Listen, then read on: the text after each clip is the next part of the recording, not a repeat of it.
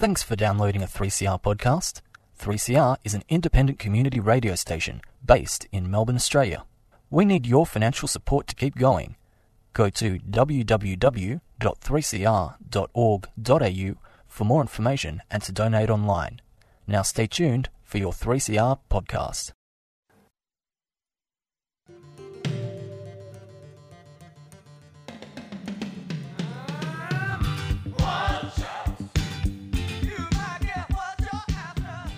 Housing for the Aged Action Group, HAG for short, a housing group for older people run by older people, present Raise the Roof every fourth Wednesday of the month. We advocate for affordable, secure and appropriate housing. So listen up every fourth Wednesday from 6 to 6.30 on 3CR 855 on your AM dial.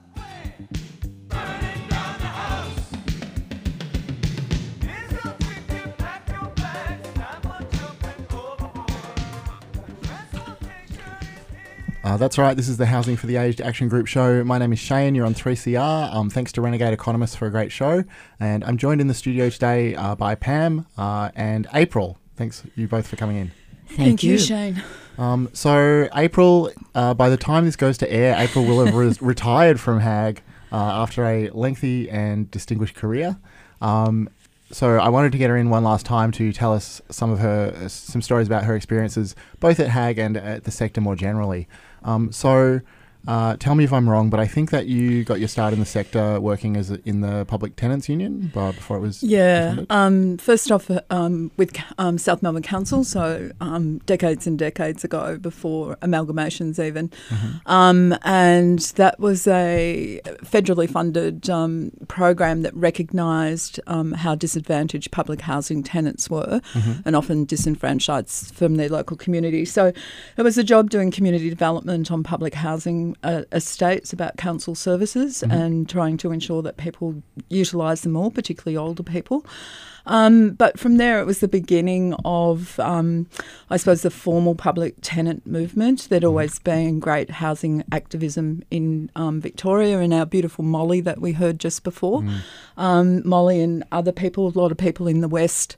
Um, who came from the Housing Commission Tenants Association, who had fought for um, you know, particularly improvements to the old concrete stock. So mm-hmm. this was in the late 70s, early 80s, and when housing had been built, you know, for the Commonwealth Games and around that that, mm-hmm. that time. So, and houses were starting to fall apart. So they were particularly um, campaigning around those issues, but they were particularly strong on um, rent issues. Rents kept going up and up um, as a priority housing system was introduced mm-hmm. um, and marginalising the, the system even further. They because at that time when they were active, of course, it was workers. It was mainly um, housing for working people. Yeah. Um, and so wanted to keep that. Um, saw saw that need because workers would always struggle. We were never going to get great pay rises um, and um, a real commitment to making sure that the system wasn't um, further marginalised. Um, however, here we are. I don't know that we've, um, you know, of course we've achieved things, but you know, here we are. Um, when I first started in in housing in uh, 1984, we were particularly um, saying that, um, you know, if you um, didn't keep expanding the, the stock and you were selling off because that was the time of the sell offs. Mm-hmm. And we ran um, particularly large demonstrations, um, particularly at the sites where they, they were selling off, that you'd end up with, with nothing. And, and here we are to, today in an even um, greater housing crisis. We said then there's a housing crisis now, and if you don't do something about this, but um, and I think at the, in those days we were talking about waiting lists being about fifteen thousand, and as we know now, it's um you know if we talk about Much individual more. people, it's you know the tens ninety of, tens of thousands. Yeah. yeah. I mean it's interesting to think about you you holding those rallies on sites back then, and you know today we're seeing again rallies on site in public housing estates, yeah. uh, opposing the sell-offs and yeah. handovers of that stock. Um, but the stock wouldn't be there if those people hadn't rallied back then. Yes, that's, that, that's right. And and they were particularly strong about um, for older people. There's a real push on in those um, days through the particularly the mid '80s that a lot of people that had first moved into public housing, and um, a number of those are still our, our members, Mm-hmm. but of course they'd moved into three bedroom stock and raised their, their families. And rather than building stock, we know that the department and the government always tinkers around the edges in terms of people's eligibility and making it harder um, to you know to justify moving the waiting list. And there there were a group of about ten women, particularly in um, South Melbourne. Um, Preston Denise Muir was one of those women as well, Who's still a member who's an active member of ours, and particularly out in the west on the Braybrook estate, um, who fought a really great campaign, and the policy is in still in today that um, you shouldn't be moved on. Um, into smaller stock, um, particularly one bedroom, because you know as this policy stands, if you're a new applicant, that's what you'd be eligible for. But recognising that that was people's homes, um, you know, the children still came, come back as they Yeah. do in home ownership families, um, and that was really important. And they, they won that, and they um, you know you talk about the the monthly rallies that some of the um, defend public housing groups are having, but these women would march every week, and they'd be at Yeah. the front of their local local members and really shaming them. They they they were just amazing activists Yeah. and and really skilled, and they actually did that um, while they were working full time. A lot of them were actually nurses. The South Melbourne and Port Melbourne women were nurses down at the old. Um, uh, Prince Henry's Hospital, yep. which is an Mhm. apartment site now. So, um, yeah, they, they were just fantastic. And as I say, that policy is still in today Mm-hmm. that if you are in stock that you're not bedroom eligible for, you will not be, be forced out. And, yeah. I mean, it's one of those things that people think is just you know been handed down benevolently from some Mm. old, old you know nice, nice social democratic government, but these are all conditions that people fought for and won. there was nothing ever happened uh, handed down to Yeah. public housing tenants. Exactly. They they were when I first started um, uh, on the estates in um, South Melbourne. The first high rise that was built was the Dorcas Street estate, and I was based in the walk ups across the road. But um, when I first started door knocking people um, about you know getting together or what the issues were, I, I'll never forget seeing the old brass plaque that was in the foyer, which actually said people were not to congregate in, in the and and no more than two people were to were to um, be seen, um, you know, organising to, together. It actually had that up as a condition Yeah. of your your stay, and and that was in response to the Housing Commission Tenants Association and the work that they were doing. Um, and I remember when we held our first meeting on on the estate, um, probably about three months later, um, a senior um, housing officer at the South Melbourne office, which was directly across the road from the estate, so it was like you, and they had all these windows on the shop front, on the street front, and it was sort of like when we first started, and people go, "Oh no, we have to meet around the back of the building because you know Joe's up there and he's He can look watching." but um, we started off the meeting and. Um, and it had been a while since people had come together, and so we put up this huge red and white tent, and everybody came. It was a, a wonderful thing. But um, two officers from the um, it was uh, it was the Ministry of Housing then. It had just changed from the Housing Commission because Yeah. of the land scandal um, deals that had happened and where you know those officers had been jailed. So it was you know it became part of the ministry rather than a um, a commission. Um, anyway, two of the officers turned up and you know went to the front of the meeting and, and said, "No one is to be meeting here. You didn't get permission to meet on the estate on public land." And and we're even p- pointing out people in the in the audience and saying, "And you, Layla, you know better than this. We've told you before." Oh, for goodness sake. So Yeah. yeah. I mean, Car- when when we talked to Carmel on this show a while ago, Mm. who was a long-time HAG member who sadly passed away last year, one of the things that she emphasised is just how much disrespect there was from the commission and the ministry staff towards public housing tenants in those days. Mm. I guess that's part of that.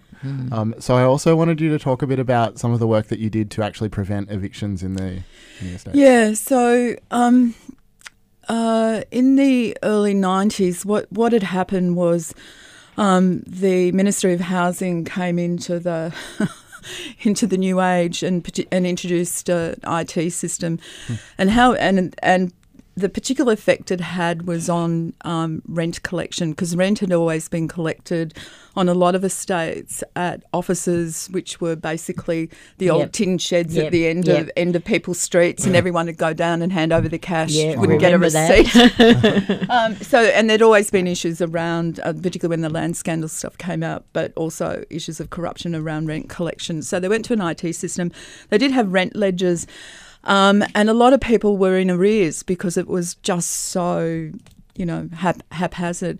So um, the Auditor General raised it in public that the um, level of rental arrears was um, appalling, and I can't remember what it was. So they introduced the rental arrears policy, which is fairly much still in effect today.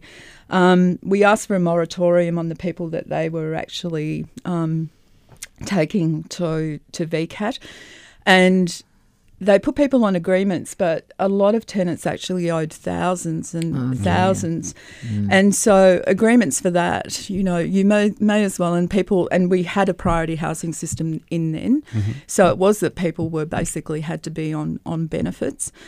Um, and so asking people to pay back thousands of dollars in arrears, you must have been asking them for, for a Mm. million dollars, hence the campaign on the moratorium. Um, but under P- Barry Pullen's um, uh, ministry, um, there was a real crackdown, and they became really serious about. Um, we will be showing you that if you're in public housing, you will be paying, and it became a system of them not even listening to um, why people can't pay um, those huge debts back, but you will be paying, and treated people very much as if they didn't want to pay their rent, which wasn't true. Just wasn't true.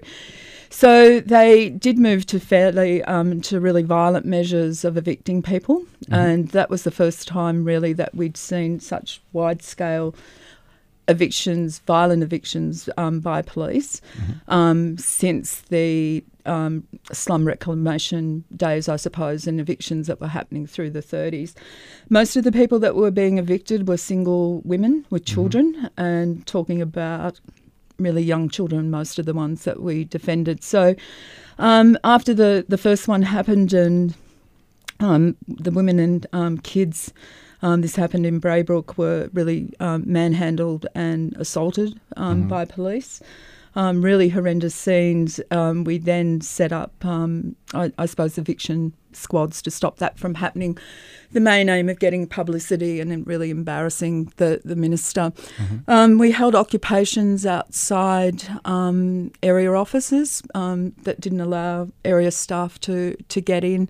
Anything and everything that we could do, including um, stopping the, the evictions physically, so resisting police. Um, the most tricky ones. And the ones that really terrified me the most were um, particularly in walk up estates. And it's true to say that I, I had this theory at one stage that everyone that was um, deemed to be evicted always lived on the fourth floor of, of the walk ups. And I thought, is this linked to that people can't get out to pay their rent? or like, um, anyway, but um, there was always, um, the police saw it as a bit of sport as well, that hated public housing tenants. And and um, estates, and um, they they were really biased, um, and particularly to, to these single women. So when they evicted people, they um, turned up in um, force. We'd always have 20, 30 cops um, turn up, who would do a baton charge up the up the stairwells, um, and yeah, really That's violent. scary. Yeah, That's yeah. scary. Yeah. Sad thing about um, the rental arrears policy and what's um, happening today is that our current minister Martin Foley was a tenant worker at that time and was involved in resisting those evictions. Um, so, so to think that um, you know public tenants aren't really faring much better is is really sad. But um, we a lot of that happened around South and Port Melbourne, and one of the really encouraging things about how the community rallied. Um, I remember on three or four occasions that the local wharfies, um, because at that stage we still had some working people, particularly on that South Melbourne estate, um, who did work down at the docks. Um, so they'd organised um, a lot of their blokes um, from the, from the union, and um, we'd call them up, and they'd come down, and, and they'd actually be at the front of the line to, to resist The the, the police. But um, the police got really serious, and when it got to um, bashing down the doors, which was still enforced doors on, on those estates, still are to, to this day, they did get out the heavy equipment um, to do the, the charge and knock it down. And again, as I say, women and kids inside. Um, we supported those. They were really active campaigns, and we supported those women. We um, knew of vacancies on, on the estate, would just set them up again. Very stressful times for, for everyone, particularly those women. But they were really strong. And eventually, um, we did, the, the government back down on, on particularly those individuals was if we did priority housing applications, new ones for them, they'd consider them. And so that became rehoused, and then the debt couldn't be followed up. So. But um, yeah, we needed to go to extreme measures. All right. Um, so I also want to make sure that I get down the Frank Hardy story. Can you tell us the, the Frank Hardy story? Well, when we started to get publicity, uh, of course, we had a lot of um, uh, people like Frank come and support us, a lot of um, previous um, uh, Eureka Youth um, mm. people that then went to the Communist Party, so they came down. But um, Frank viewed us very much as novices in in, in, in our strategies.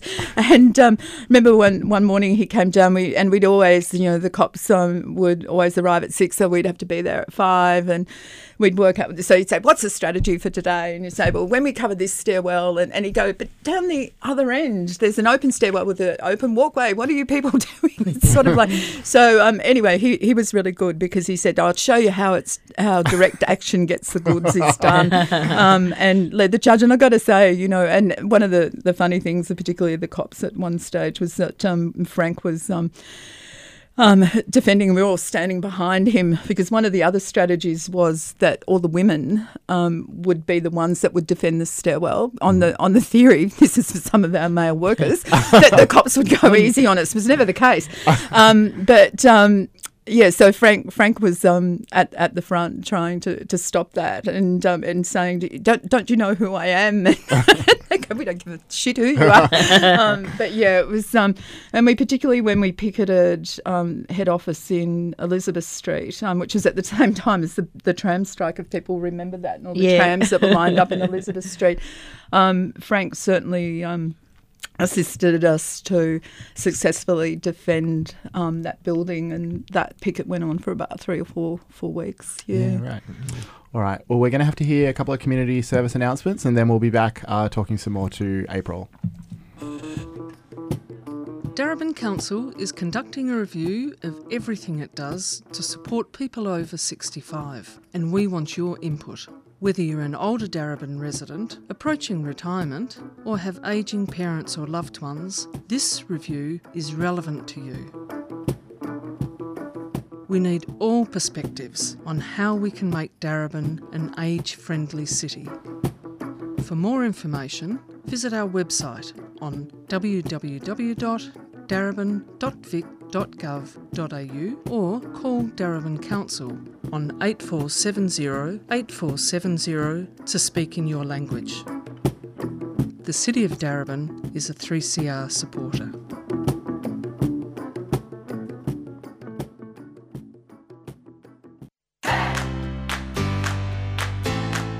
3CR is in the running to receive nearly $100,000 to help us retrofit our station for greater accessibility.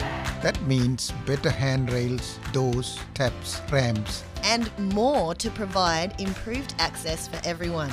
But we need your support. Do you live within five kilometres of the station at 21 Smith Street, Fitzroy? If you do, you're eligible to vote for us. Our project is part of the Victorian State Government's Pick My Project scheme. And you can jump online and vote for 3CR's Community Radio Accessibility Project by going to 3cr.org.au. It's only with your vote that we can receive this important funding to make our station more accessible.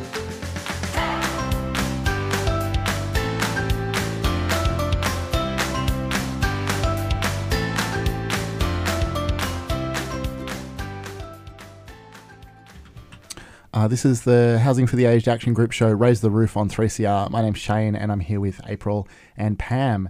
And uh, Pam, you've got some questions that you wanted to ask April as well after I dominated the, uh, the start of the show. I have. Uh, April, uh, what what would be the one thing that you would hate to see HAG to ha- HAG to, lo- HAG to lose? Yeah.